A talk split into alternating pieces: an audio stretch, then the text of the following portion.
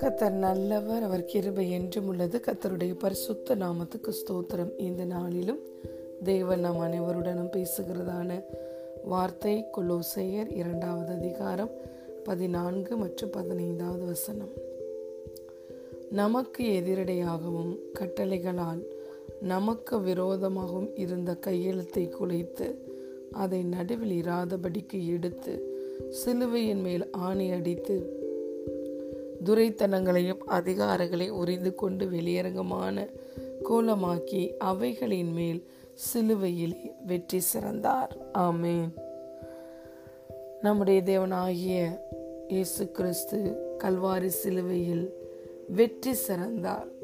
நமக்கு எதிரடையாக நியாயப்பிரமாணத்தின்படி கட்டளைகளால் நமக்கு விரோதமாயிருந்த எல்லா கையெழுத்தையும், நம்முடைய பாவங்கள், நம்முடைய அக்கிரமங்கள், நம்முடைய மீறுதல்கள், இவைகளுக்கு கொடுக்கப்பட்டிருந்த ஆக்கினை தீர்ப்புகள் எல்லாவற்றையும் அவர் குலைத்து போட்டார். அது நடுவில் இராதபடிக்கு சிலுவையின் மேல் ஆணி அடித்தார். ஹல்லேலூயா. பிரமாணம் நம்மை கட்டி வைத்திருந்தது. பழைய உடன்படிக்கை பழைய உடன்படிக்கைக்கு மத்தியஸ்தராய் மோசே இருந்தார். இன்று புது உடன்படிக்கையின் மத்தியஸ்தராய் கிறிஸ்து இருக்கிறார். பழைய உடன்படிக்கையில பத்து கட்டளைகள் எழுதி கொடுக்கப்பட்டது எழுத்து வடிவில். ஆனால் இன்று புது உடன்படிக்கை இயேசு கிறிஸ்துவினால், அவருடைய இரத்தத்தினால் செய்யப்பட்டு, பரிசுத்த ஆவியானவர் இன்று அதற்கு அச்சாரமாய் இருக்கிறார். ஹல்லேலூயா. The new covenant is under the newness of spirit. The old covenant is under the letter. ஹல்லேலூயா. வேதம் சொல்லுகிறது, எழுத்து கொள்ளுகிறது, ஆவியோ நம்மை உயிர்ப்பிக்கிறது. இன்று தேவன் கல்வாரி சிலுவையில் நம்மை எல் நாம் ஒவ்வொருவரையும் அந்த பழைய உடன்படிக்கையிலிருந்து, நியாய பிரமாணத்திலிருந்து விடுதலையாக்கினார். அதாவது நமக்கு எதிரடையாக கட்டளைகளால் நமக்கு விரோதமாக இருந்த எல்லா கையெழுத்தையும் குலைத்து அது நடுவில் இராதபடி சிலுவையின் மேல் ஆணையடித்து எல்லா துரைத்தனங்களையும் அதிகாரங்களையும் உரிந்து கொண்டு வெளியரங்கமான கோலமாக்கி அவைகளின் மேல் சிலுவையிலே இயேசு வெற்றி சிறந்தார். ஹல்லேலூயா. இந்த பழைய பிரமாணம் நம்முடைய வாழ்க்கையிலிருந்து வெளியே போய்விட்டது. இன்று நாம் ஒவ்வொருவரும் கிருபைக்கின் கீ கிருபையின் கீழே இருக்கிறோம். புதிய உடன்படிக்கையின் கீழே இருக்கிறோம். புதிய உடன்படிக்கை பரிசுத்த ஆவியானவராகிய அந்த புதிதாக்கப்பட்ட ஆவியின் கீழே இருக்கிறது. ஹல்லேலூயா. ஆகவே நம்மை எதுவும் மேற்கொள்ள முடியாது. பாவம், வியாதி, மரணம், சத்துரு எதுவும் நம்மளை அடிமைப்படுத்த முடியாது. எல்லாவற்றையும் இயேசு கிறிஸ்து கல்வாரி சிலுவையிலே நிர்மூலமாக்கி போட்டு அவர் வெற்றி சிறந்ததினால, கல்வாரி சிலுவையில் அவர் பெற்ற வெற்றி இன்று நம்முடைய வெற்றியாய் இருக்கிறது. ஹல்லேலூயா. இயேசு கிறிஸ்து பெற்ற வெற்றி நம்முடைய வெற்றி. ஒன்று கொரிந்தியர் பதினைந்து ஐம்பத்தி ஏழு சொல்லுகிறது, நம்முடைய கர்த்தராகிய இயேசு கிறிஸ்துவினாலே நமக்கு ஜெயம் கொடுக்கிற தேவனுக்கு ஸ்தோத்திரம். இரண்டு கொரிந்தியர் இரண்டு பதினாலு சொல்லுகிறது, கிறிஸ்து இயேசுவுக்குள் நம்ம எப்பொழுது வெற்றி சிறக்க பண்ணி அவரை அறிகிற அறிவின் வாசனையை நம்மை கொண்டு வெளிப்படுத்துகிற தேவனுக்கு ஸ்தோத்திரம். ஹல்லேலூயா. பிதாவாகிய தேவன் பரிசுத்த ஆவியானவரை கொண்டு கிறிஸ்துவை அறிகிற அறிவின் வாசனையை நம்மை கொண்டு வெளிப்படுத்துகிறார். ஹல்லேலூயா.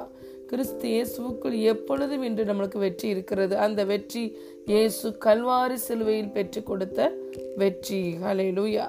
இனி ஒருபோதும் சாத்தான் வந்து நம்முடைய பாவங்களையோ அக்கிரமங்களையோ மீறுதல்களையோ நமக்கு சுட்டி காண்பித்து நம்மை கண்டம் பண்ண முடியாது. நம்மை குற்றப்படுத்த முடியாது. நமக்குள்ள தாழ்வு மனப்பான்மையை உருவாக்க முடியாது. ஏனென்றால் சத்துரு வைத்திருந்த எல்லா அதிகாரத்தையும் வல்லமையையும் இயேசு அவர் பெற்று கொண்டார். நியாயப்பிரமாணம் நிறைவேறிவிட்டது. முந்தின ஆதாம் கொடுத்த அதிகாரத்தை வல்லமையையும் பிந்தின ஆதாமாக வந்த இயேசு கிறிஸ்து தன்னுடைய பரிசுத்தமான கீழ்ப்படிதலினாலே அவர் சத்துருவின் கையிலிருந்து திரும்ப பெற்றுவிட்டார். பெற்றுவிட்டு இன்று இந்த பூமியிலே பூமியிலேயும் அதிகாரம் இயேசுவுக்கு தான், பரலோகத்திலேயும் சகல அதிகாரமும் இயேசுவுக்கு தான் கொடுக்கப்பட்டிருக்கிறது. மத்தேயு இருபத்தி எட்டு பதினெட்டாவது வசனம் இப்படியாக சொல்லுகிறது, இதோ வானத்திலையும் பூமியிலையும் சகல அதிகாரம் எனக்கு கொடுக்கப்பட்டிருக்கிறது, ஆகையா நீங்க புறப்பட்டு போய் சகல ஜாதியாரையும் சீஷராக்கி நீங்கள் வந்து மரித்தோரை உயிரோடு எழுப்புங்கள், வியாதியஸ்தரை சுகமாக்குங்கள்,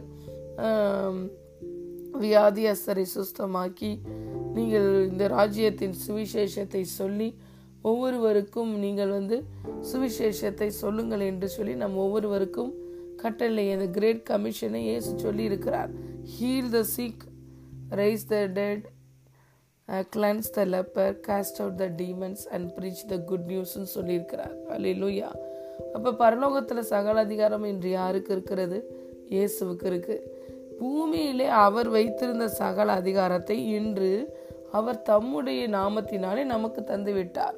லூக்கா பத்தாவது அதிகாரம் பத்தொன்பதாவது வசனம், இதோ சர்ப்பங்களையும் தேள்களையும் மிதிக்கவும் சத்துருவின் சகல வல்லமைகளை மேற்கொள்ளவும் நான் உங்களுக்கு அதிகாரம் கொடுக்கிறேன், ஒன்றும் உங்களை சேதப்படுத்த மாட்டாது என்று இயேசு சொல்லி இருக்கிறார்.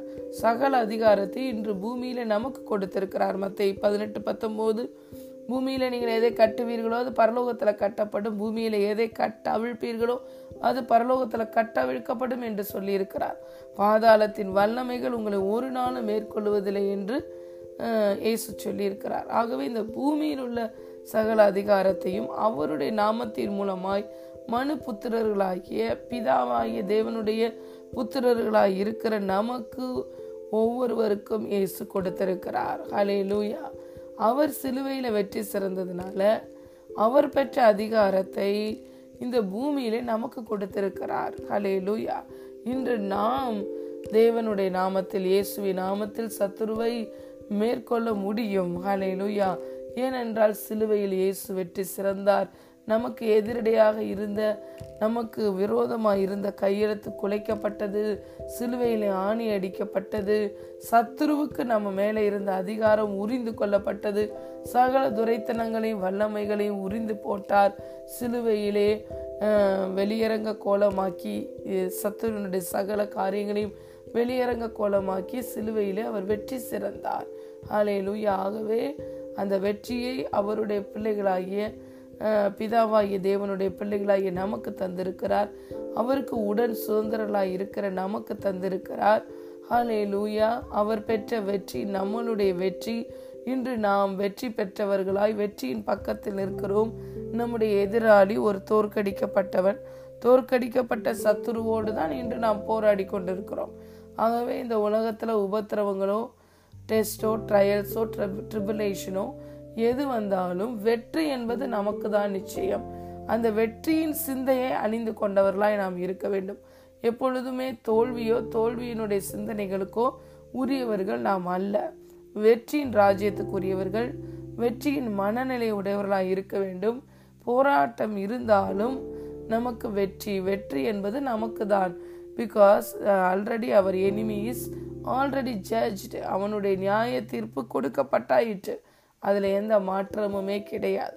இந்த ரெவலேஷனை நாம் பெற்றுக்கொள்ளும் பொழுது, இந்த வெளிச்சத்தை நாம் பெற்றுக்கொள்ளும் பொழுது சத்துருவை நாம் மிகவும் எளிதாக நாம் மேற்கொள்ள முடியும். எந்த ஒரு வஞ்சனையினாலும் பொய்யினாலும் குற்றச்சாட்டுகளினாலும் சாத்தான் நம்மளை அடிமைப்படுத்த முடியாது. ஏனென்றால் வேதம் தெளிவாக சொல்லுகிறது, சத்தியத்தையும் அறிவீர்கள், சத்தியம் உங்களை விடுதலையாக்கும்.